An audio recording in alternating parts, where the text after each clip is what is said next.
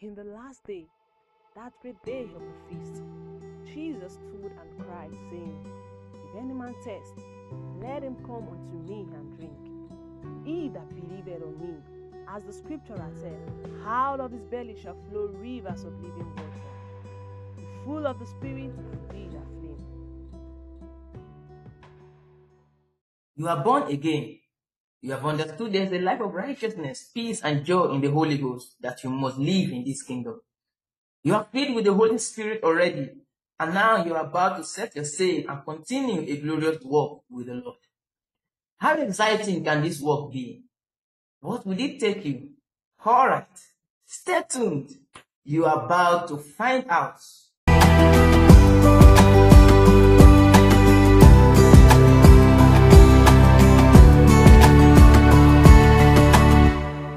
Hi there, I'm Adenike Ademiluyi, and this is our Flame God Podcast, a show brought to you by adenikeademiluyi.com, with the focus of propelling in you a passionate walk with God, a prosperity mindset shift, and a glorious service to God.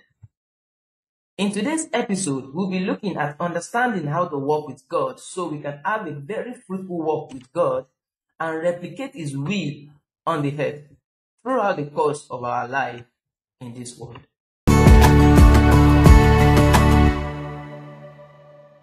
God has always wanted to have an intimate walk with mankind. Man was His highest form of creation, created in His image and who was supposed to represent Him on earth. The Bible says God's voice was walking in the garden in the cool of the day. That suggests that it wasn't the first time God would have that walk in the garden in anticipation of an intimate fellowship with man. Alright? Even after the fall, the Bible recorded a man named Enoch who had a great walk with God. In Genesis 5 verse 22 to 24, it says that, and Enoch walked with God. After that, he begat Methuselah 300 years, and begat sons and daughters. And all the days of Enoch were 365 years.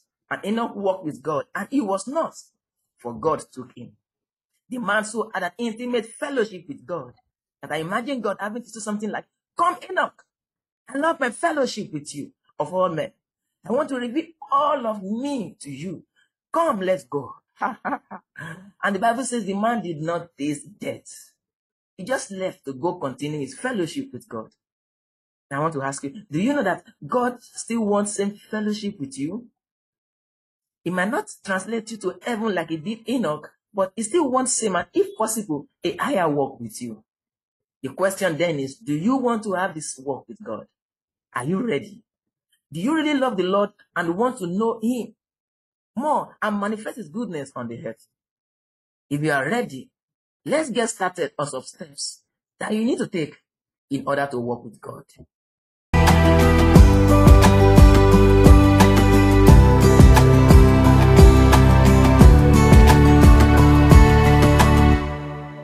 The first thing you should know is that walking with God is by faith. The Bible tells us in Hebrews chapter 11 verse 5 to 6a, that by faith Enoch was translated that he should not see death, and was not found because God had translated him. For before his translation, he had this testimony that he pleased God. And in verse 6, he said, "But without faith, it is impossible to please Him." All right. So the truth is, you can't see God with your naked eyes, but He lives in you, and you live in Him. He relates with you via His Spirit and His Word. And you relating with Him with such knowledge is faith in action, which will be needed throughout your walk with God. Number two that you need to know is that walking with God begins with a complete desire to agree with God. The Bible says in Amos chapter 3 verse 3 that can two walk together except they be agreed. God is the bigger party here. Come on. He's the senior friend in this intimate relationship. And for you to walk with Him, knowing that He knows the end from the beginning and that His word is truth which gives life, it is in your own best interest to make a complete decision to agree with Him. So, total surrender to His will, total yielding to His will, to His word, finding out His thoughts about a matter and deciding to make His thoughts your own disposition is the root of walking with Him. It is a relationship, an intimate friend friend to friend, servant to master, and a son to father relationship with a common goal that you know him to the fullest and replicate his will on this earth.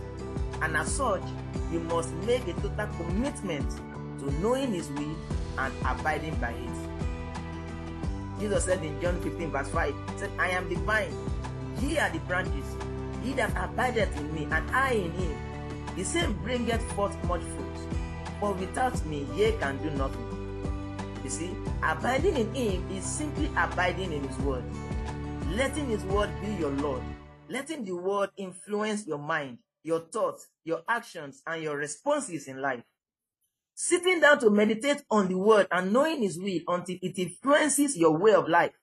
This is the beginning of walking with God. Now, going to the number 3 point. The number 3 thing that you have to know if you must walk with God is you have to have a zeal for God. The zeal for the Lord must so capture your heart that you want to spend time in intimate fellowship with him. Imagine walking down the road with your best friend and all you care about is now, if you walk down the road with your best friend, all you care about, all right, is to spend that time in that intimate discussion with a friend. You find so much pleasure in the discussion that you don't want to let it end. Now, God wants to be your friend too, and even more than a friend. As a friend, he wants to reveal all of himself to you. God had to reveal his plan of destroying Sodom to his friend Abraham in Genesis chapter 18, verse 17. And in John 15:15, Jesus also told his disciples, said, henceforth, I call you not servants, for the servant knoweth not what his Lord doeth. But I have called you friends, for all things that I have heard of my Father, I have made known unto you. Now, that only could have happened because the disciples were always with him, having fellowship together, walking together with him. They left all they had and followed him. Now, he's not here physically for us to go and live with, all right? But like I said in the first point, we walk with him by faith via his word. However, it takes complete love and passion to remain resolute in spending quality time with God. You have to understand that you have been crucified with Christ, and the life you now live, you live by the faith of the Son of God, who loved you and gave himself for you. You are living for him now, and you wouldn't live fully for him if you do not passionately desire him. His love is supposed to constrain you to live for him, as said in 2 Corinthians 5, verse 14 to 15. And it would, if you passionately love him and spend time in fellowship with the Spirit, they are praying and meditating on the word.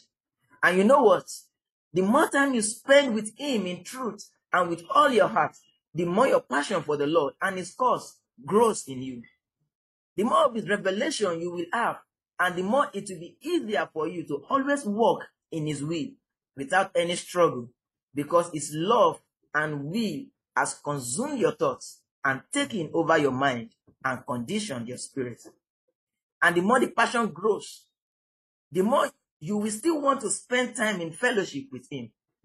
And aside that special time of fellowship, all right, you spend with him at home, even while your body is doing daily activities, your spirit will still be in consistent fellowship with the Lord.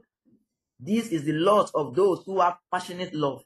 To know the Lord, like Paul said in Philippians chapter 3, verse 8 to 11. All right, let me read what he said. He said, yea, doubtless, and I count all things but loss, for the excellency of the knowledge of Christ Jesus my Lord, for whom I have suffered the loss of all things, and do count them but dung, that I may win Christ, and be found in him, not having my own righteousness, which is of the law, but that which is through the faith of Christ, the righteousness which is of God by faith, that I may know him, and the power of his resurrection, and the fellowship of his sufferings, being made conformable unto his death, if by any means I might attain unto the resurrection of the dead.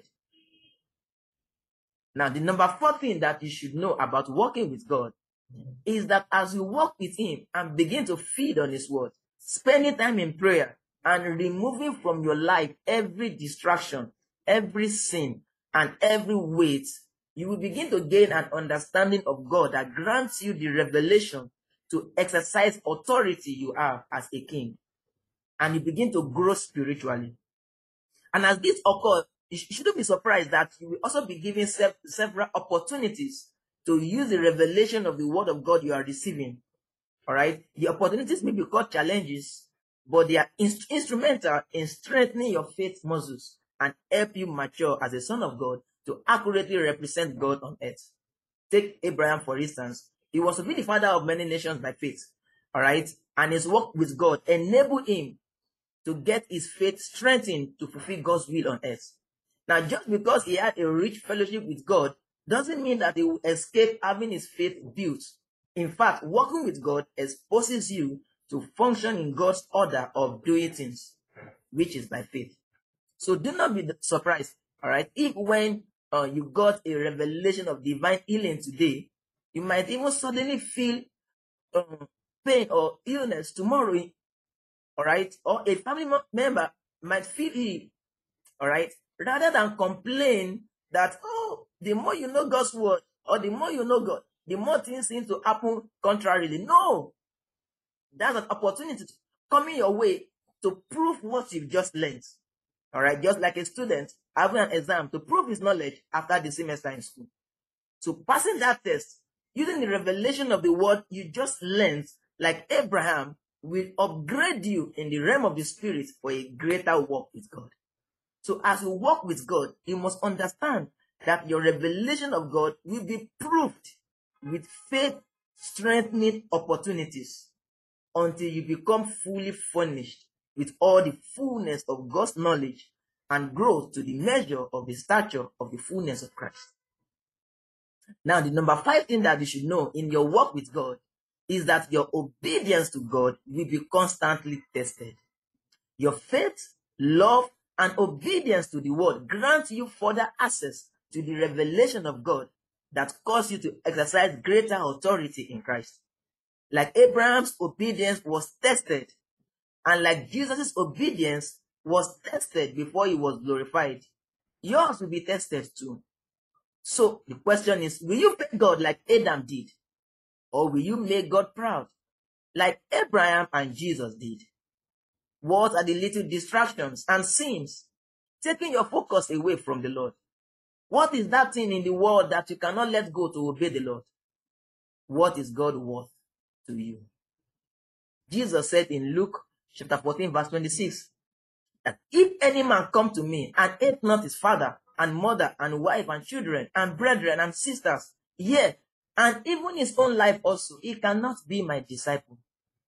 So what in the world is worth more to you than Jesus? Can the Lord Jesus be your number one priority in your life?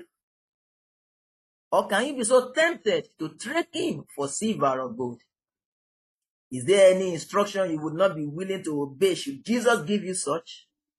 It matters where your loyalty lies, to the world or to the Lord Jesus. And as you grow in the Lord, you'll be given opportunity to choose to obey the Lord or choose to disobey him.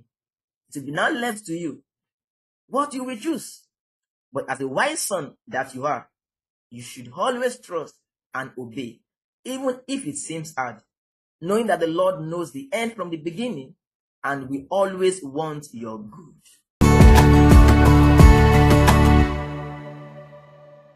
So these 5 key principles are basic principles you should know in understanding how to walk with God. To recap what we have discussed in this episode, we learned that number 1, walking with God is by faith. Number 2, you must agree with God. Number 3, you must have a zeal for God. Number 4, you will be faced with faith-strengthening opportunities. And number 5, your obedience will be tested. However, if today's episode blessed you, kindly let me know by downloading Anchor FM on Play Store or App Store. Search for Flame God Podcast on Anchor and send a voice message sharing your experience with us. You should also subscribe to my email list on adenikeademiluyi.com, where I'll be sharing inspiring updates with you via email.